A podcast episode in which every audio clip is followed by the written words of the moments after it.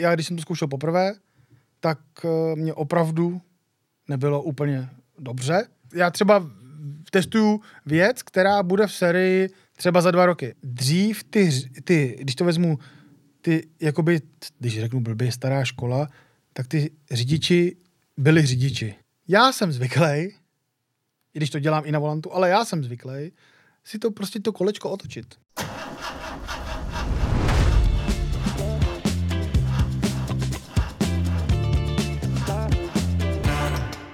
Partnerem podcastů pro tento měsíc je společnost Nacházel SRO. Oficiální distributor špičkových holandských olejů a maziv Rimax Lubricants. Hezký den všem našim posluchačům a divákům. Vítám vás u dalšího dílu našich úžasných automobilových podcastů autokult.cz. Tentokrát jsem si k mikrofonu pozval člověka, jehož úkolem je eh, kontrolovat, jak fungují eh, nové asistenční systémy. Je to Petr Košťál. Ahoj Petře. Ahoj Kubo. Eh, mimo jiné Petr je taky náš fanoušek, protože nás sleduje, což nás eh, těší a takhle jsme se domluvili, že uděláme podcast. Eh, Petře, jak bych tě měl vlastně specifikovat, nebo co ty vlastně děláš? Jaká je tvoje pozice? Já řídím, vlastně jsem řidič, testovací řidič, ať uh, aut uh, zkušebních, anebo sériových.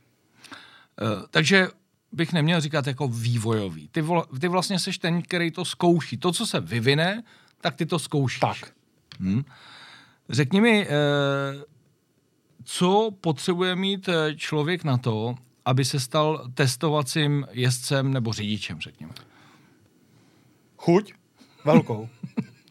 Řídit, trávit hodiny a hodiny v autě, cestovat určitě, chuť cestovat, protože není problém jet na měsíc po Evropě mm-hmm. a myslím si, že hlavně trošku umění řídit, což mm. si myslím, že někteří nemají. Mm. Normální řidiči to jsou takové ty jako eh, lidské vlastnosti, ale řekni mi ještě, eh, co to obnáší jako profesně. Musíš mít nějaké jako zkoušky, protože můžu asi říct, že ty to děláš pro uh, firmu Valeo, která vyvíjí různé elektronické asistenční systémy a různé, uh, vůbec elektronické systémy. To musíš ty mít nějaký profesák vlastně k tomu, abys to mohl dělat? Je to tak, že firma tě vyšle a zaplatí ti různé zkoušky, pro různé automobilky. Příklad vidíme Mercedes-Benz, nebo BMW, nebo Audi.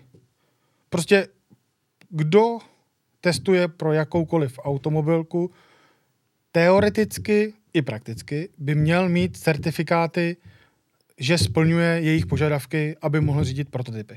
No, eh, řekni mi, protože ještě řeknu těm našim posluchačům, že tady na obrázku máme dva certifikáty od Mercedesu. Eh, vidíme tady trénink T1, T2, to znamená, že tam asi máš nějaký určitý úrovně, co můžeš eh, po tom certifikátu řek, řídit. Tak mi řekni, do čeho můžeš sednout po T1 tréninku a po T2 tréninku? T1 trénink je v úvozovkách lepší kola smyku mm-hmm. s různými typy aut. Mercedesy, příklad bylo tam, myslím, pět druhů aut. Vrchol S63 AMG. A různě slalom, na mokrou, na suchu, na čas, vlastně na uzavřeném okruhu. Takže různé disciplíny. Různé disciplíny. A T2 je vlastně zkoušky víceméně to samé, ale jiný rychlosti, vyšší samozřejmě, mm-hmm. řízený smyky, mm-hmm.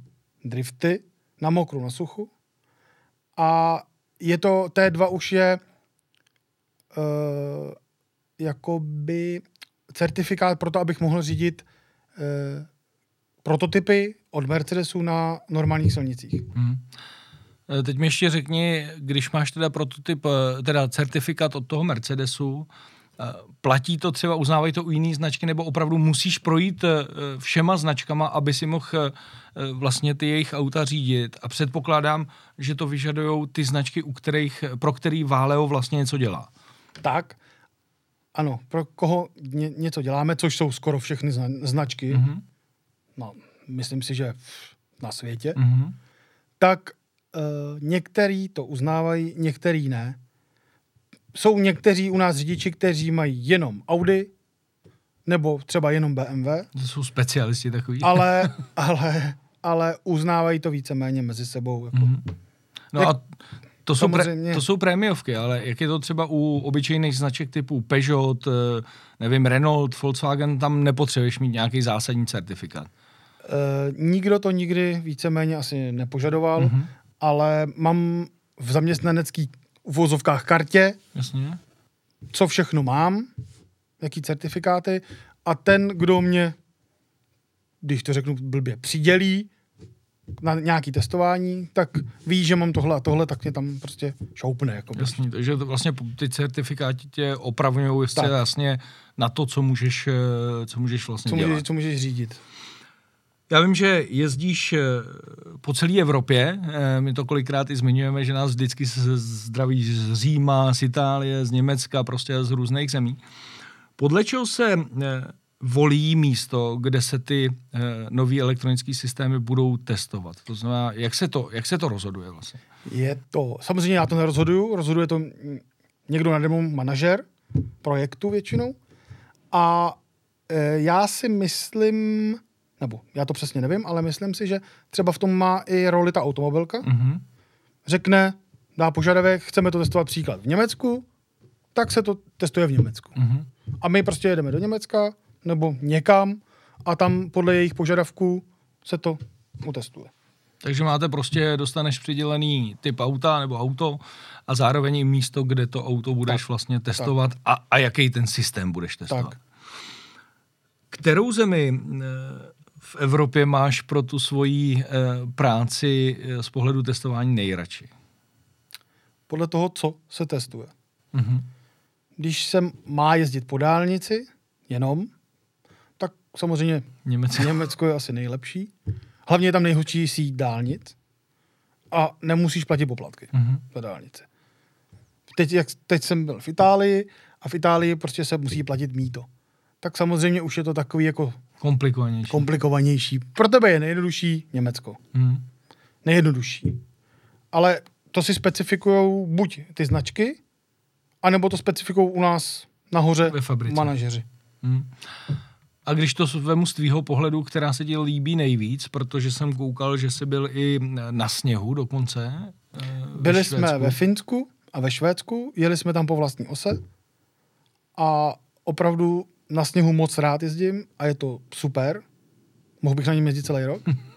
a opravdu, sam to, úplně ta mentalita těch lidí je úplně jiná tam. Ten provoz je není hust, hustý ten provoz a nikdo nikam nespěchá. Mm tam prostě je to úplně jiná mentalita a fakt příjemně se tam jezdí a je tam větší klid.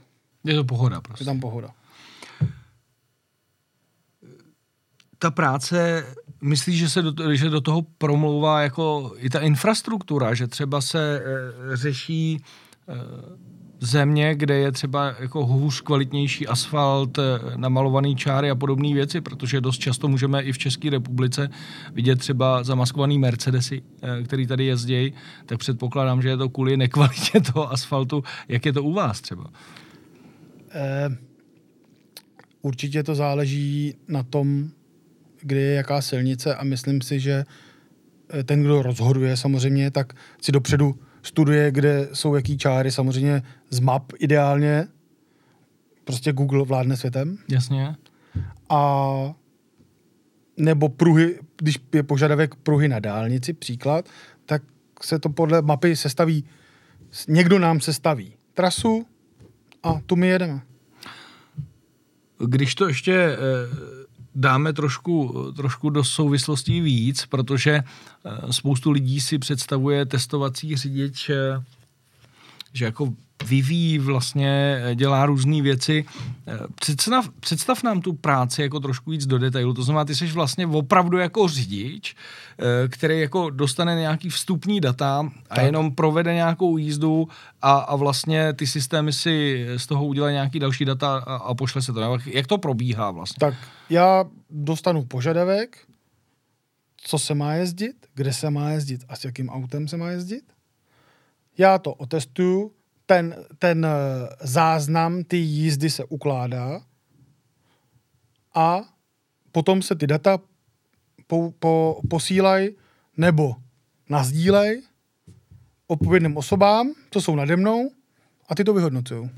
Takže už to není tak, že ty by si jezdila v průběhu jízdy, by si třeba eh, zapis, zapisoval nějaké jako drobnosti a třeba by si dal svůj zpětný eh, jakoby feedback tomu, že řekneš, hele, tady se mi to úplně nelíbilo, tady to třeba blbě jako zatočilo nebo něco takového. Jsi opravdu jako sběrač dat. Když to řekneš takhle, tak vlastně je to tvrdá realita, asi sběrač dat, ale stane se samozřejmě, že se ti manažer zavolá za dva, za tři dny, takhle, takhle, proč tohle to udělalo nebo neudělalo a chce po tobě zpětnou vazbu. Mm-hmm. Řekni mi, eh, testujete eh, taky v České republice? Taky. Dost v České republice. A byly i, byly i fotky a videa na internetu. Jezdili jsme po Jižní spojce asi rok v kuse. Mm-hmm. Já vím ale, že vy máte e, i nějaký testovací centrum tady, že jo, v České republice. Máme v Milovicích. E, prozrať mi, co to e, testovací centrum umí, nebo co nabízí pro vás, co tam vlastně můžete, máte možnost zkoušet. Firma Valeo má pronajmutý letiště v Milovicích, bývalý vojenské letiště, a tam testuje různé systémy napříč všema automobilkama, parkování, příklady, automatické parkování, adaptivní tempomaty, různé rychlosti. Hmm. A hlavně je to uzavřený areál, takže... Tam se nemůže nic stát tam vlastně. se nemůže nic stát. Hmm. Děláte třeba, to je věc, která mě hodně zajímá, eh, děláte i eh, tak. Děláte i třeba takový to zastavování proti překážce, to je takový, řekl bych, nebo byl, teďka už tolik ne, ale takový syndrom nebo trend automobilek, kdy to strašně představovali, že jo? Hodně se s tím e, prezentuje Subaru. Tak e, tohle to třeba taky máte na starosti? Taky. Taky, já když jsem to zkoušel poprvé, tak e, mě opravdu nebylo úplně dobře. Měl jsem, Nevěřil si tomu. Měl jsem ten put brzdit a párkrát jsem to vyzkoušel a potom už, když to zastaví, tak už tomu věříš. Mm-hmm. Ale pořád jako jsi připravený a máš tu nohu na té brzdě. pořád. Eh, kolik lidí má váš eh, testovací tým a jste tam pouze Češi, nebo je namixovaný eh, z různých řidičů z celé Evropy? Jako, my jsme odloučený jakoby pracoviště Valea, co je Valeo v Praze, vývojový centrum, a v Milovicích nás je cirka testovacích říčů cirka 10 až 15. Mm-hmm. A v Praze jsou samozřejmě taky ještě. A jsme jenom jakoby pražská, pražská, ne, pobočka? Pobočka. A jinak, když jedeme do zahraničí, tak samozřejmě spolupracujeme s Němcema, nejvíc, nejvíc s Němcema, a namícháme si třeba tým, že nás jede víc aut, tak se smícháme se dohromady a, a jedeme. Tak, takže vlastně jako na to testování jezdí jako uh, testovací řidiči z různých poboček toho vále. Tak. Jo. Tak.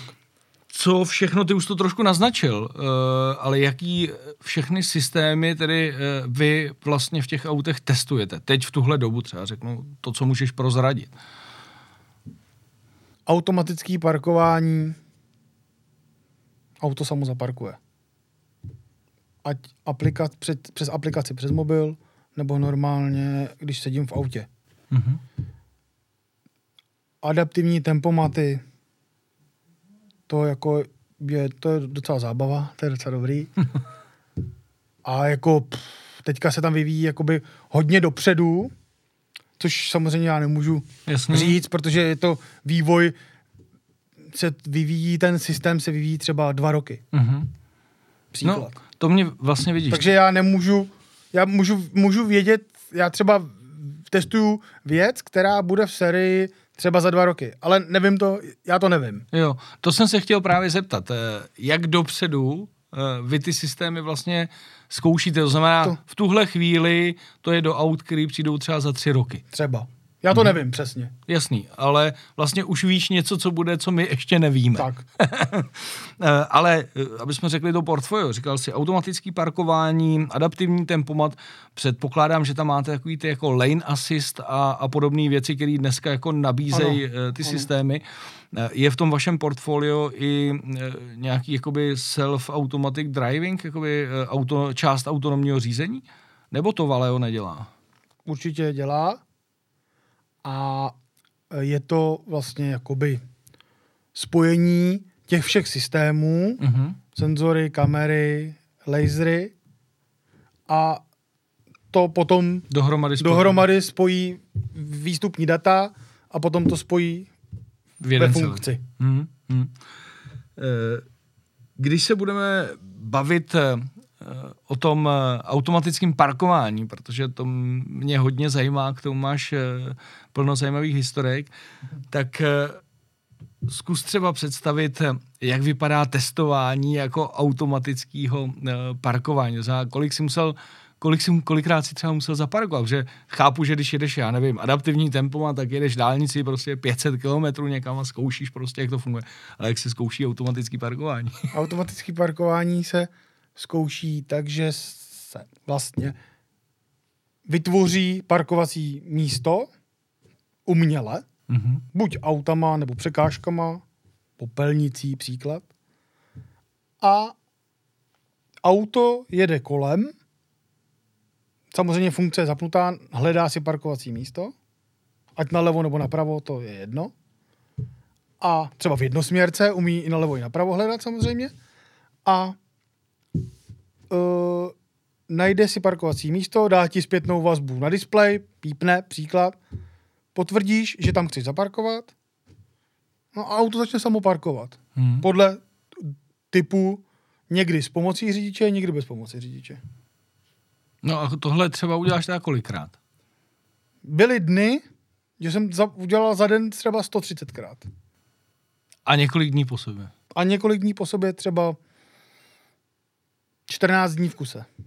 130krát každý den. To si byl takzvaně naparkovaný, jak já tak, říkám. Tak. Eh, ten systém eh, je ve všech těch autech, když se budeme bavit o tom automatickém parkování, úplně stejný, nebo každá automobilka eh, to má jiný? Každá automobilka má to trošku jinak. Záleží na druhu převodovky. Testoval jsem to i na manuální převodovce. To automatický parkování. Automatický parkování, což z logického hlediska je holej nesmysl. Uh-huh. Protože dáš zpátečku, musíš trápit spojku, uh-huh. protože nemůžeš jet rychle. Ono ti to auto teda vlastně nepustí jet rychle. Ano. Ono, když pak jedeš rychle dozadu, ten první manévr, tak se to vypne. Vlastně. Tak se to vypne. Uh-huh. Zruší se to. Ale na tom manuálním, na té manuální převodovce je to opravdu nesmysl. A v životě bych si to do manuální převodovky ne- nekoupil. Uh-huh. Nikdy. Nikdy. To je škoda peněz. Uh-huh. Ale u automatických převodovek záleží na druhu, příklad Volkswagen s DSGčkem, musíš přezazovat, což už funguje v Superbech a v oktávkách si myslím už určitě taky. Určitě. Uh, musíš přezazovat dopředu a dozadu. A musíš brzdit. Uh-huh. Když automaticky parkuješ, musíš přibržďovat. Příklad. Mercedes má jiný systém a tam to dělá všechno samo. Brzdí si to samo, přeřazuje si to samo. Vyloženě skrčíš tak, nohy, počkáš, až zaparkuješ. Takže regulérně tam nic neděláš. Tam nic neděláš. Zas, hmm. za, za, zastavíš. Zastavíš u parkovacího stání, když ti auto vybere, dáš zpátečku a to je všechno. A čekáš, až to auto parkuje. Hmm. Vy máte nějakým způsobem za úkol vyzkoušet všechny ty možnosti. To znamená, když jsi třeba půl metru od auta, ano. metr od auta, ano. různý ty varianty a sledujete vlastně, nebo ten systém, eh, nebo ten, ta kamera, na kterou to zaznamenáváš, sleduje eh, nedokonalosti toho systému. Tak. Pojďme ještě uh, vlastně na úplný začátek, aby to lidi celý pochopili, protože ani já jsem to netušil, že to takhle funguje. Na tom začátku jsou teda nějaký inženýři, který vlastně z teoretických znalostí a z nějakých čísel a nul stvořejí ten systém. Software? Nebo software, tak. Stvoří software. Ten se nahrává do řídící jednotky a řídící jednotka se, nechci říct dá, ale napojí do auta a podle toho, jak oni to v uvozovkách vymysleli a naprogramovali, to auto začíná parkovat. Samozřejmě není to na první dobrou, Hmm, jako to není nikde, jasně. takže se to zdokonaluje a zdokonaluje a ode mě jde vlastně zpětná vazba. Ano, parkuje to dobře, parkuje to špatně, příklad. A oni zase se odešlou data, oni to zkontrolujou a zase se vyvíjí příklad úprava softwaru za, já nevím, třeba za během 14 dní to je zase nový software. Hmm. Eh, Jak dlouho třeba trvá, eh, co se týče třeba toho softwaru parkování, než eh, se to doladí do toho, aby někdo řekl, eh, jde to do výroby. Od toho prvního, kdy dostanete poprvé to auto, do toho, kdy řeknete, může to jít do výroby. To ti přesně neřeknu, ale myslím si, že, Zhruba. myslím si, že jako roky. Fakt? Si myslím já. Hmm. protože uh, oni chtějí samozřejmě ne v jednom typu auta. Jedna automobilka to nechce v jednom typu auta, chce to ve všech typech Mhm. mm-hmm. auta. Takže v ideálním případě ty bys o, měl, když budu mluvit samozřejmě o těch Mercedesech, tak od Ačkovýho Mercedesu by si měl vyzkoušet všechny typy, Až po Esko. až po Esko a samozřejmě ještě do dodávky to taky chtějí třeba. Mhm.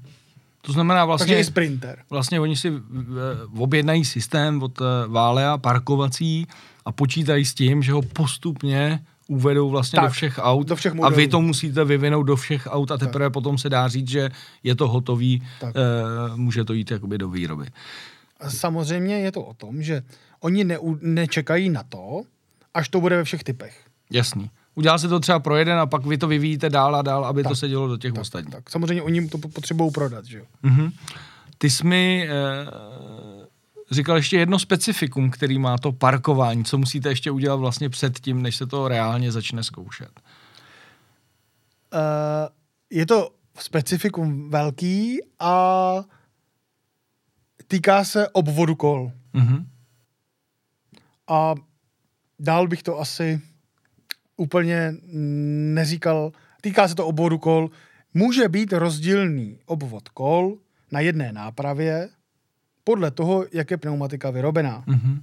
Takže To se to se musí nakalibrovat. nakalibrovat vlastně. Eh, Je pravda, že takhle eh, to vypadá o dost eh, složitěji, než ve výsledku by si člověk mohl představit, když už pak reálně ten systém funguje. Jsou, za tom, jsou zatím tisíce hodin x lidí práce.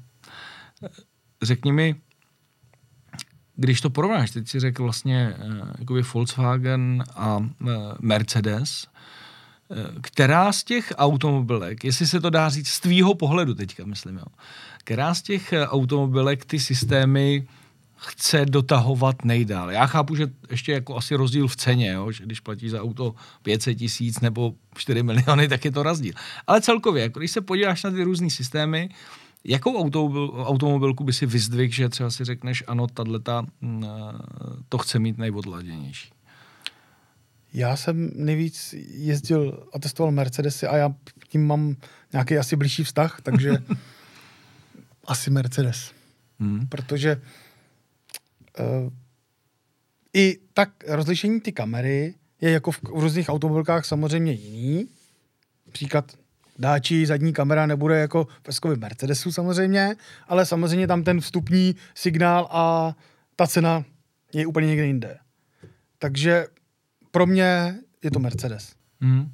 Ale dá se to porovnat třeba, jako když vemu dobře, eh, ne Dači a Mercedes, ale prostě Audi, BMW, Mercedes, tak tam eh, Je to srovnatelný. je to srovnatelný. Ty jsi mluvil ještě eh, v, souvislosti eh, s tím parkováním, Mhm. že samozřejmě máme další věc, která se už posunula a to je parkování přes telefon.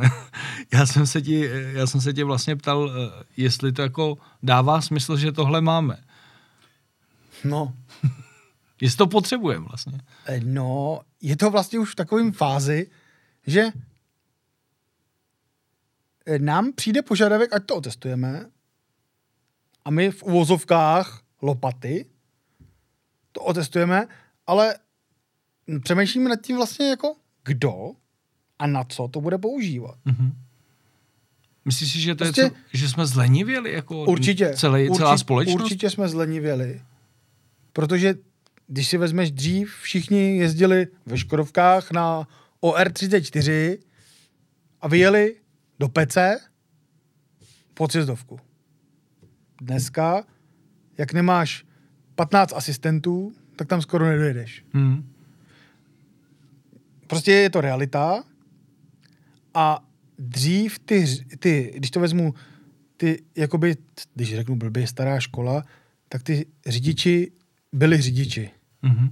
Dneska neříkám, že všichni, samozřejmě to nemůžeme paušalizovat, Jasně, jsou...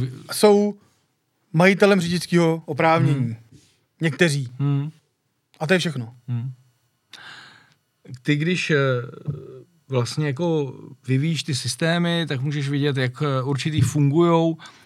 Dokážeš třeba z tvýho pohledu říct, který ti přijdou opravdu jako dobrý a přínosný pro ten eh, automobilový eh, průmysl a pro ty řidiče? Z toho- Z té záplavy toho množství. Určitě je to emergency braking. Příklad před přechodem. Přijde ti tam chodec, auto samo, vidí ho, začne brzdit, nezabrzdí třeba úplně, ale zabrzdí třeba na 30 km v hodině. A Eliminuje to fatální zranění. Ano, ano, což je určitě kvůli bezpečnosti, protože samozřejmě s tím se setkáváme to dnes a denně špatný rozhled u přechodu, což je nesmysl 5 metrů stání od přechodu podle zákona. Mm-hmm. Když jedu 50, tak jedu me- 18 metrů za vteřinu. Mhm. Průměrně uh, řidič reaguje, lepší řidič reaguje půl vteřiny, Mhm. normální řidič vteřinu, takže já za tu vteřinu ujedu 18 Jsi- metrů Jsi za a už jsem 10 metrů nebo kolik, 12 metrů za přechodem, Mhm. než za- začnu brzdit, nebo než zareaguju. Mhm. Takže 5 metrů od přechodu je nesmysl stát blíž než 5 metrů od přechodu, protože to nestihneš to zare- zareagovat a zabrzdit na toho chodce. Nikdy to nestihneš. Nikdy. Takže ten systém je vždycky rychlejší než člověk. Vždycky. Vždycky. Vždycky je rychlejší. Nebo vždycky. Jako někteří z nás by uměli zareagovat. Ale prostě v 50 podle fyziky to prostě nelze ubrzdit. A Hmm. ideálně, když je suchý asfalt, když je mokro, Zase se to prodlužuje. Hm. nesmysl. Úplně, prostě je to nesmysl stát podle zákona jenom 5 metrů od přechodu. Hmm. Není tam rozhled, ten úhel není takový. Hmm. Rozhledový úhel je špatný. Hmm. Uh, ještě něco potom emergency? Určitě se mi líbí, ale už to funguje strašně dlouho a myslím si, že na začátku byl, já teda nevím, kdy přesně funguje tempomat, kdy přesně, ale myslím si, že lidi dřív taky ty tempomaty asi moc nepoužívali, nemuseli, nekupovali do aut, ale dneska adaptivní tempomat je v úvozovkách super věc, v koloně s automatickou převodovkou je to úplně super věc, nemusím se tolik věnovat řízení a vím, že mi auto zastaví na auto přede mnou a když stojíme pár vteřin, tak se i samo rozjede. Když stojíme díl, ťuknu do plynu, auto se samo rozjede a pořád si hlídá vzdálenost. Hmm. Takže vlastně nemusíš se trápit a řešit v koloně, že prostě tě to unavuje, nebaví, jako je to takový pohodlnější. Hmm. Vozovka v koloně je to pohoda. Hmm. Řekni mi, proč nějaký uh, auto, který má lane assist, dokáže uh, jet víceméně ve prostřed, ty zásahy jsou decentní a někde prostě to dojede ke kraje, hodí mě to zpátky. Uh, to už jako z podstaty věci přeci ten člověk jako nemůže v tý, to takhle naprogramovat. Tyjo. Proč to tak je? Eh, záleží na tom, jak je vyvinutý ten software a jaký data se dávají do toho softwaru. Hmm. Tam se určitě zadává šířka auta. Šířka pruhu je dneska standardní, 3 metry, plus minus, na dálnici možná víc. A když to auto bude mít 180 cm, tak ono v uvozovkách Cestuje víc. ťuká, když to řeknu blbě, tak ťuká o ty liny. Mhm. Když Takže má vel, jako větší rozptyl, kde vlastně jezdí Tak, sem a tam. Tak. Hlídá si ty liny, no ale je to prostě, když to auto bude širší a bude mít, když to bude 2 metry 20 příklad, tak samozřejmě tam má menší mezeru a tudíž se víc hlídá. Tak se jako míň pohybuje Tak, mezi těma víc se hlídá. No ale ty jsi mi říkal, že jsi jezdil teďka s jedním autem, který to dokáže a je malý víceméně. Velmi dobře, že? Dokáže. Ale to je uh, jakoby si myslím, že to prostě jenom tím softwarem. Já si to myslím.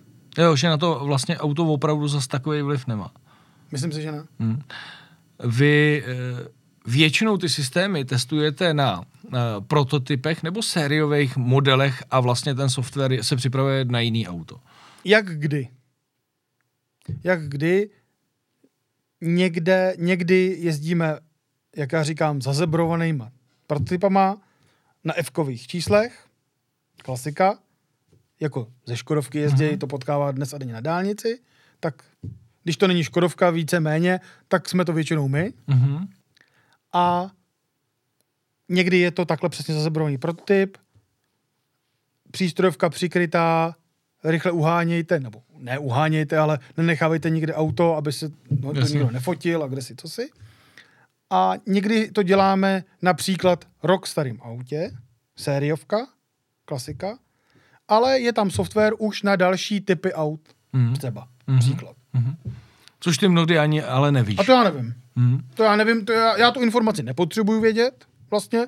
Z mýho, z mýho, z mý profese já ji nepotřebuji mm-hmm. vědět, tak se o to ani nezajímám, protože ten, stejně mi to jakoby neřeknou. Je, nebo jo. jako, Nepotřebuješ. nepotřebuju to vědět. A já tam nejsem od toho, abych věděl, na co to je. Jakoby na jaký auto se to bude dávat. Mně to je vlastně víceméně jedno. Já udělám si svoji práci a samozřejmě mě to zajímá, ale jako, abych se ptal na každý auto, kterým jedu, Jasně. co tam bude a kdy to bude, to mě jako, to jsem se třeba ze začátku zajímal, ale Mhm. už tam budu teďka pět let a je, je to takový jako, že časem otupíš. Mhm.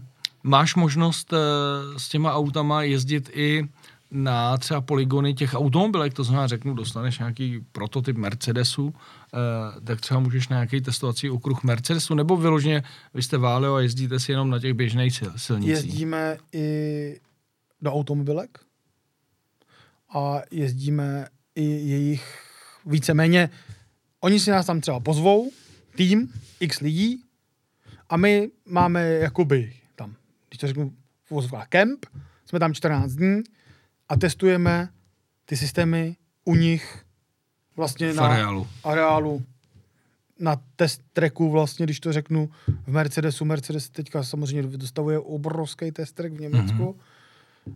a je vlastně bývalý kasárna to jsou. Mm-hmm. Mhm. Tam to zbourali a je tam úplně nový test track, okruh, všechno tam bude.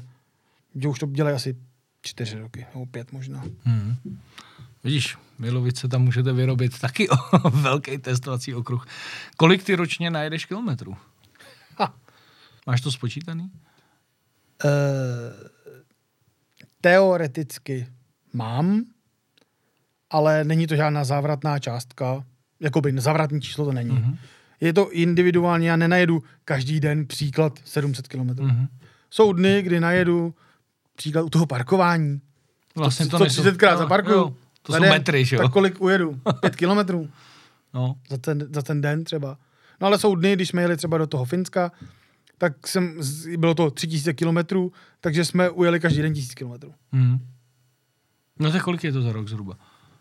Není to moc, je to příkladem plus minus 50 tisíc třeba. Hm, tak to najedeš vlastně skoro méně než já, když se to tak veme. Jako není to závratná částka. Není to tak, jako i jsou testovací jezdci ve Škodovce, Který najíždí jenom který najíždějí jenom kilometry a tam zase vím detaily, jak to tam chodí a ty to mají jako striktně jako hodně přísný a když to nedodrží, tak nesplnějí a nemají ohodnocení. Jako. Hmm. Tam to je, Tam mají daný kilometr. tam mají daný kilometry, příklad 700 kilometrů za 10 hodin.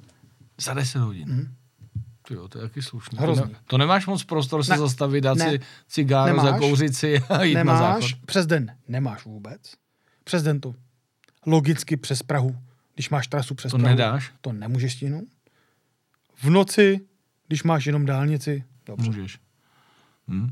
Takže to, to vlastně jako není sranda, když to řeknu slušně. Jak kde? No.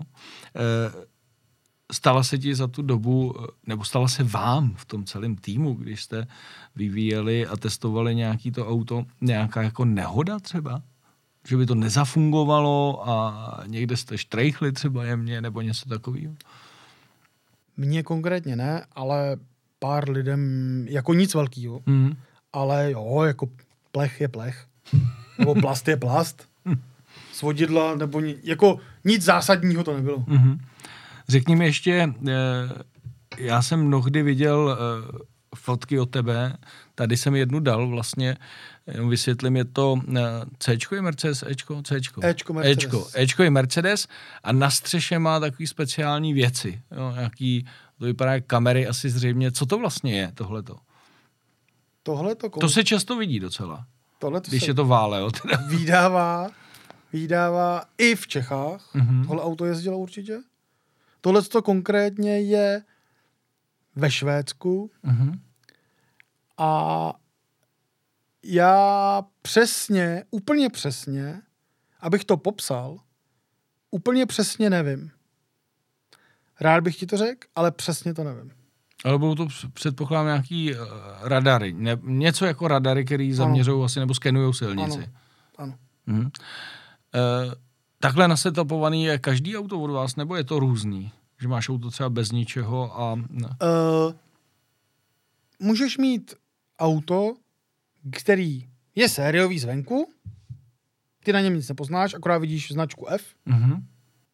a uvnitř jsou příklad tři kamery za čelním sklem. Mhm. Nesériová věc. Takže to je nějaký jakoby monitorovací systém víceméně. Mhm. Uh, teď mi řekni, uh, já si představuju uh, testovacího řidiče, ty jsi to trošku osvětlil, že nějakým způsobem něco zaznamenává, tím jak jsem oldschoolový, že?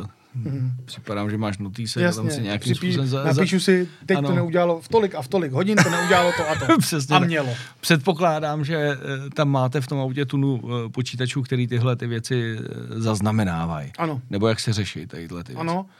Více méně v každém autě testovacím je počítač, který nahrává data, který vlastně se pošlou nebo sdílej po té testovací jízdě Do nějakého centrálního. do, nějak, do Prahy, má, tam máme centrální jakoby, vývoj a tam určitým lidem se to nazdílí a oni potom už s těma datama pracují dál, Mhm. takže já vlastně dostanu příkaz, no příkaz, je to blbě, dostanu scénář Mhm. e-mailem, Co máš vytvořit co s tím mám, co mám dělat. Já to vytvořím s, vždycky musíme sedět v autě dva kvůli bezpečnosti, Aha, takže se nejezdíš sám. nejezdím sám. Ten je, jeden, buď jsme dva řidiči, nebo jede s námi technik testovací a ten e, řeší ten počítač a ty výstupní data. Mhm. To znamená kontroluje vlastně Kontroluje, víceméně. Furt tam hlídá. musí být kontrola, jestli to zaznamenává tak, to správně. jestli to hlídá správně, co a jak. Vidí ty data, ten tok Mhm. a nebo hlídá kameru, když se to natáčí. Mhm. A víceméně, když tam technik, tak já vlastně to jenom odjedu, že on mi, nebo on mi řekne, co je potřeba a uh, on si potom ty data stáhne, když to řeknu takhle, stáhne nebo nazdílí a víceméně to je pro mě všechno. Mhm. Dál už já to neřeším. Nemusíš. Mhm. Nemusím. Já vedu knihu jíst, což samozřejmě musí být, Mhm. protože F-kový Čísla? čísla musí mít knihu jíst. A řeším, abych měl dost benzínu a nafty. No víš, to, to, to mě zajímalo, jak se řeší právě, eh, jak jsi říkal s tím prototypem, když jedeš zamaskovaným, zebrovaným, jak si řekl, a potřebuješ někde na, eh, zastavit, natankovat, protože to musíš, jo, Musím. zatím. A eh, vím, že občas uniknou nějaký fotky. Musíte si hlídat třeba, když, jste, když jdeš vlastně tankovat, tak ten druhý hlídá, aby někdo nepřišel, nefotí. Jak to děláte, aby se zvěhnul tomuhle? Nikdy nesmíme nechat auto zaparkovaný samotný, bez Mhm. dozoru. Že by tam nikdo nebyl prostě. To je všechno. Takže jeden kontroluje prostě, aby náhodou... A no stává se vám to, mě zajímá totiž, jestli se vám to stává, že někde najednou lidi začnou fotit. Určitě fotit, jedeme po dálnici, příklad v Německu, ve Finsku, kdekoliv. Taky za jízdu, A nemáš, nemáš standardní auto, máš tam něco navíc, na střeše, nebo vzadu, nebo vepředu. Že ani nemusí být zebrovaný. Teda. Nemusí být zebrovaný vlastně. Máš nápis na dveřích víceméně, někde, někdy je to i v tom jazyce, když jedeme do Finska, tak třeba bylo finsky, Aby věděli. aby věděli. A jede auto po dálnici, tě předjíždí a fotí si tě. Jo. Takže přitahuje to pozornost. Samozřejmě. A i na benzínových pumpách se tě lidi ptají. Hmm. A čím víc zebrovaný, tím víc asi zájmu, že jo? No, jak kdy. Zase musím říct, že na tom zebrovaném autě, když to řeknu takhle blbě, tak je, jsi takovej jakoby víc imunní, protože ty lidi se jakoby, Bojí. no ne bojej, ale to auto je zebrovaný. To auto, co to je za auto, vlastně z toho nepoznají. Mhm. Takže když nevědí, co to je za auto, tak vlastně je to jako moc ani nezajímá. Mhm. Když to, když máš sériový auto, už který normálně jezdí, a máš tam něco navíc na střeše, samozřejmě si toho každý všimne, No tohle tu parádu třeba, že jo? třeba tuhle parádu, která ukrutně hučí, když jdeš po dálnici, to neslyšíš skoro vlastního slova, tak na benzínce tak jsou uh, případy, třeba teďka v Itálii jsme byli, tak i policajti za náma přijeli na benzínku, ptali se nás, co to umí a co to neumí. Mhm. Takže to zájem prostě vyvolává. Určitě. Eh, Hlavně seš pořád vidět, takže s takovýmhle autem nemůžeš dělat vlastně žádný musíš jezdit podle předpisu. rozumně. Nebo rozumně, ne? Rozumně. Hmm. Protože první, co je, když by se někde něco stalo, Tak všichni vědí, kdo. všichni vědí kdo, a hlavně už budou spekulace, fungovalo to, nefungovalo, to. Mhm. Takže i vy si vlastně musíte eh, v závislosti na tohle dávat, eh, dávat velký pozor. Máte i od firmy vy podepsaný nějaký, protože vím, že vždycky s tímhle s tím jsou hrozný problémy, když jdeme my jako novináři někam, eh, kde se nám představuje něco nového, že máte prostě podepsanou mlčenlivost, Máme. musíte si dávat bacha a tak dále. Máme. má- Máte i třeba nějaký manuál v situaci, kdyby se fakt jako něco stalo třeba? Jako je to klasika, když se stane, když to řeknu havárie, tak klasika. Vždycky tam musí být policie. Vždycky. U nás prostě bezpodmínečně. Mhm. Ať to bude, co to bude. Škrábaneček, tak prostě, Prostě vždycky musí být policie. Hmm. Já bych možná připravil nějaký krizový manuál, protože vidíš, tohle mě nenapadlo, ale podle mě tohle bude fakt eh, jako velká věc tím, jak se rozděluje ta společnost a teď jsou ty nové elektrické auta že jo, a, a různý tyhle systémy a vím, kolikrát se stalo, že byla prezentace pro novináře a, A. Volvo ukázalo, že to zastaví a ono to prásklo do toho auta, tak A toho sradí, obrovský to halo, srazí že jo. ředitele. No, bylo to obrovský halo, tak eh, Ano. asi v tomhle směru uh, musíte i vědět, jako co a jak, že, jo, aby, aby vás nikdo nevyfotil, kdyby náhodou se něco jako stalo. Eh, řekni mi, o těch systémech už jsme se bavili, ale přijde ti současná elektronika v autě eh, smysluplná, nebo už je jí moc? Možná, že mi třeba mm, ukážeš na to jiný pohled, že ty fakt to zkoušíš, jezdíš v tom a máš na to jiný pohled, než já, když to jenom testuju týden. Já musím říct, že příklad. V koncernu Volkswagen se mi nelíbilo dotykový přidávání hlasitosti. Mhm. Nesmysl. Ano, mám to na volantu, ale já jsem zvyklý, i když to dělám i na volantu, ale já jsem zvyklý si to prostě to kolečko otočit. Mhm. A myslím si, že dotyková obrazovka odvádí víc pozornosti než kolečko. Mhm. Vezmu kolečko, mám zpětnou vazbu na něm, cítím, že se otočilo. Takhle víceméně na dotykovém displeji si skoro všichni, já teda myslím si to já, skoro všichni vypnou zvuk. Mhm. Aby neměli odezvu, když jedeš, tak když při, budeš přidávat hlasitost, budeš ťukat, tak aby ti to neťukalo do repráku. To si většina lidí si myslím vypne. Mhm. Takže ty nemáš Tu odezvu. tu odezvu zpětnou, takže se na to stejně musíš podívat. Mhm. A myslím si, že je to už jakoby moc věcí, který tě můžou vyruš, ne, ne vyrušit, ale rozptýlit z toho soustředění a to řízení. Hmm. A to ještě, eh, co se na nás všechno žene. Teď jsem viděl eh, obří displej eh, v Novým S. elektrickém s kde to je vlastně celá ta přístrojovka, jeden, jedno Ano. sklo, předpokládám, že jsou to tři To displeje. je, jeden, to je, to je úplně... Já nevím. Takže z pohledu řidiče ty vidíš největší problém v těchto těch dotykových věcech eh, v displejích, co se týče bezpečnosti víceméně. Určitě, protože to od, podle mýho názoru, to od, o, jakoby, o, ne, ne, ty potom, když pojedeš a budeš se dívat prostě do displeje, který tě příklad v noci bude rušit, protože svítí, ano, můžeš se ho vypnout, Mhm. jo, Ale to, pak tam na něj nevidíš, že? jo? tak jako prostě odvádí to pozornost od řízení, je můj názor. Hmm. E, Já osobně jezdím starým Volvem, 15 let starý Volvo, Mhm. jsou tam mega čudlíky na všechno, najdu je i pod mě, když to nesvítí. Hmm. E, máš možnost e, při tom testování už se setkat s elektrickými autama? E, dělá tam Váleo něco? Testujete i elektrické auta? Určitě, určitě. Jaký je tvůj pohled na elektrické auta? To je dobrý téma, na to já rád hovořím, na tohle téma. Eh, je to o tom, že já nebudu řešit, jestli jak, odkud se to nabíjí a to. To není, to já neovlivním Mhm. ze svého normálního života. Ale pro mě třeba konkrétně by to dávalo smysl na... Ano, není to na to, aby si jel prostě 500 kilometrů na výlet a jel za půl hodiny zase někam. Mhm.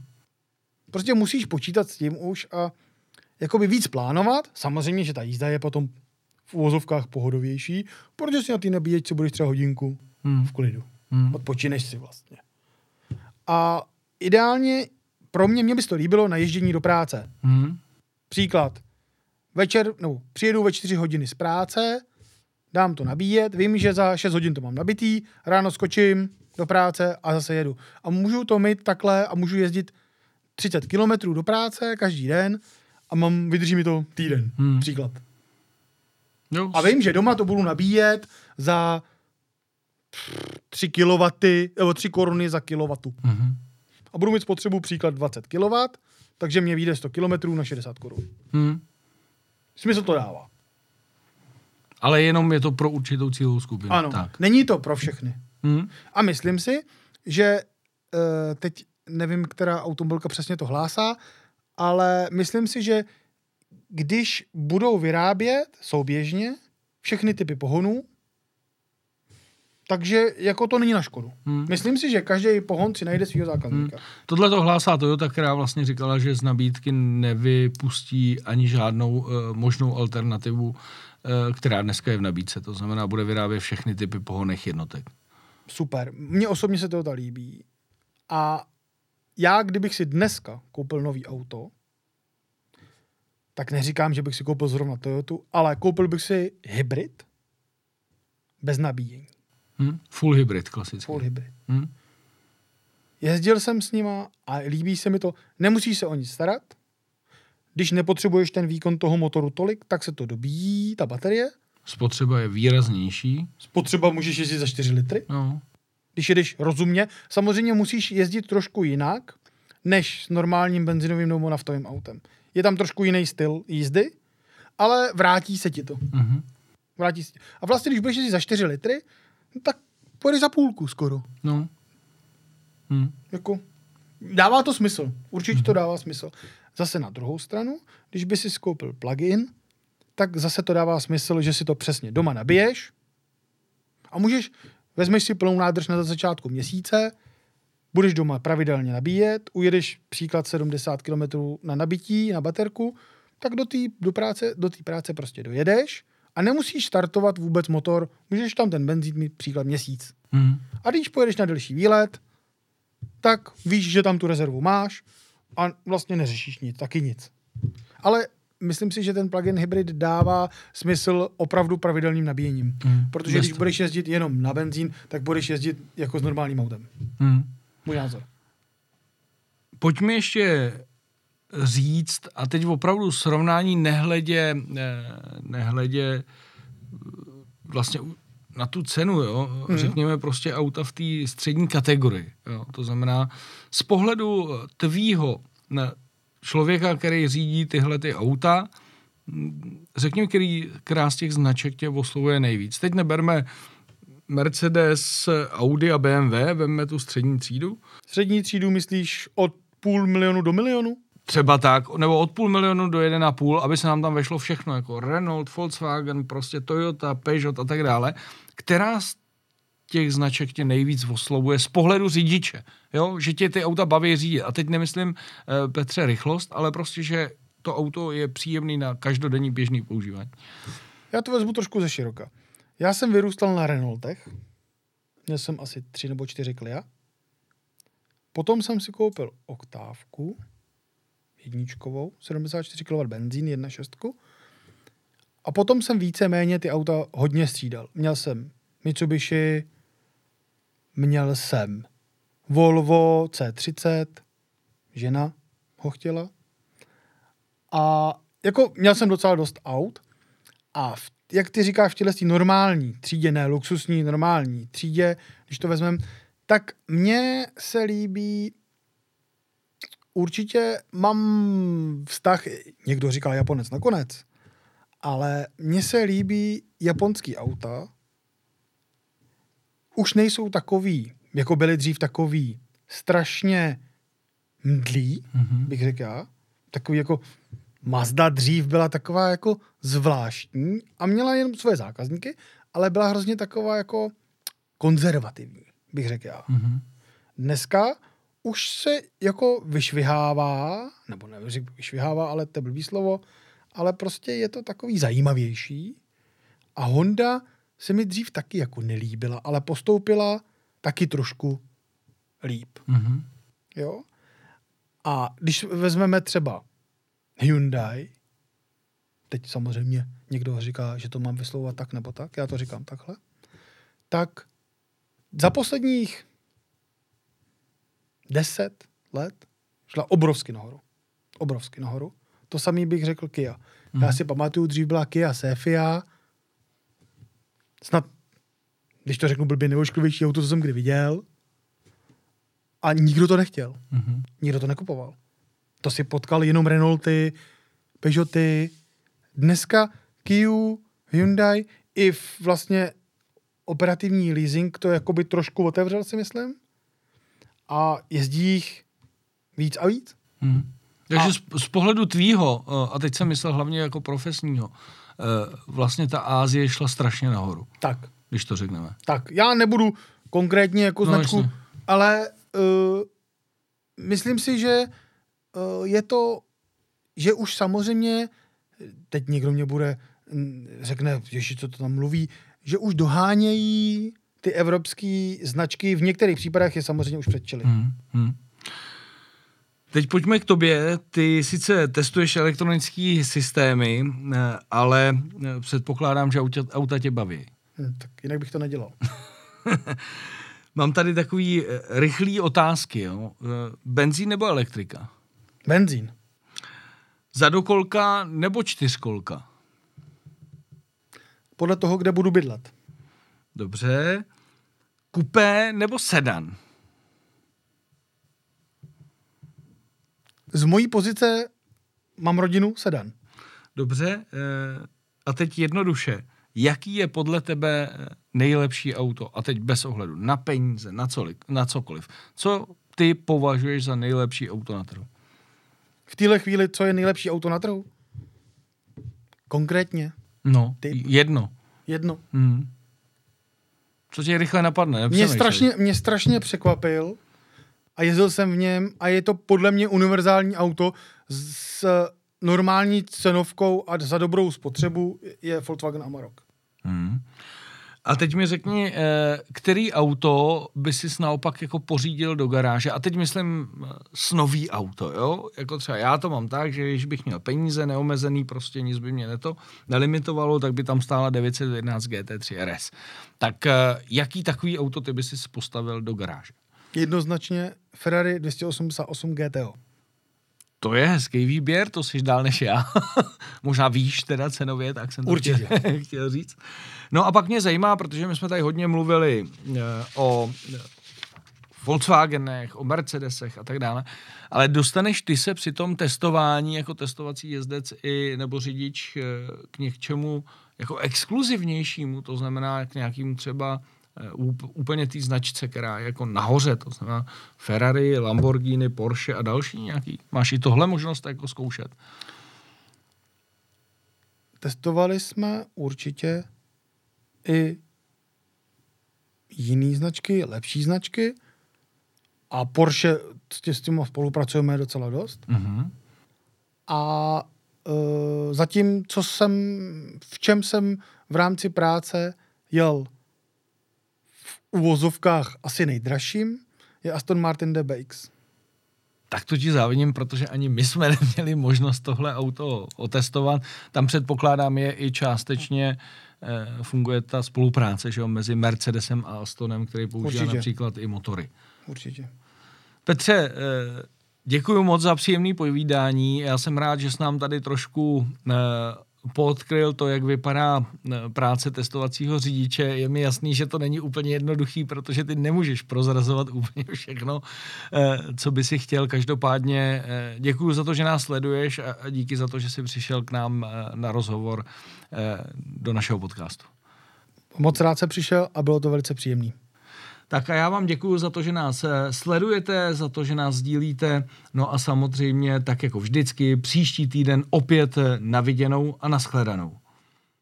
A na závěr pro vás máme zajímavou soutěž o pětilitrovku oleje Rimax Lubricants Apollo C3 LL, kterou uspůsobíme přímo na váš vůz. Stačí odpovědět na otázku, jak se jmenuje nejlepší produktová řada olejů Rimax. Své odpovědi posílejte na e-mail redakce zavináč autokult.cz.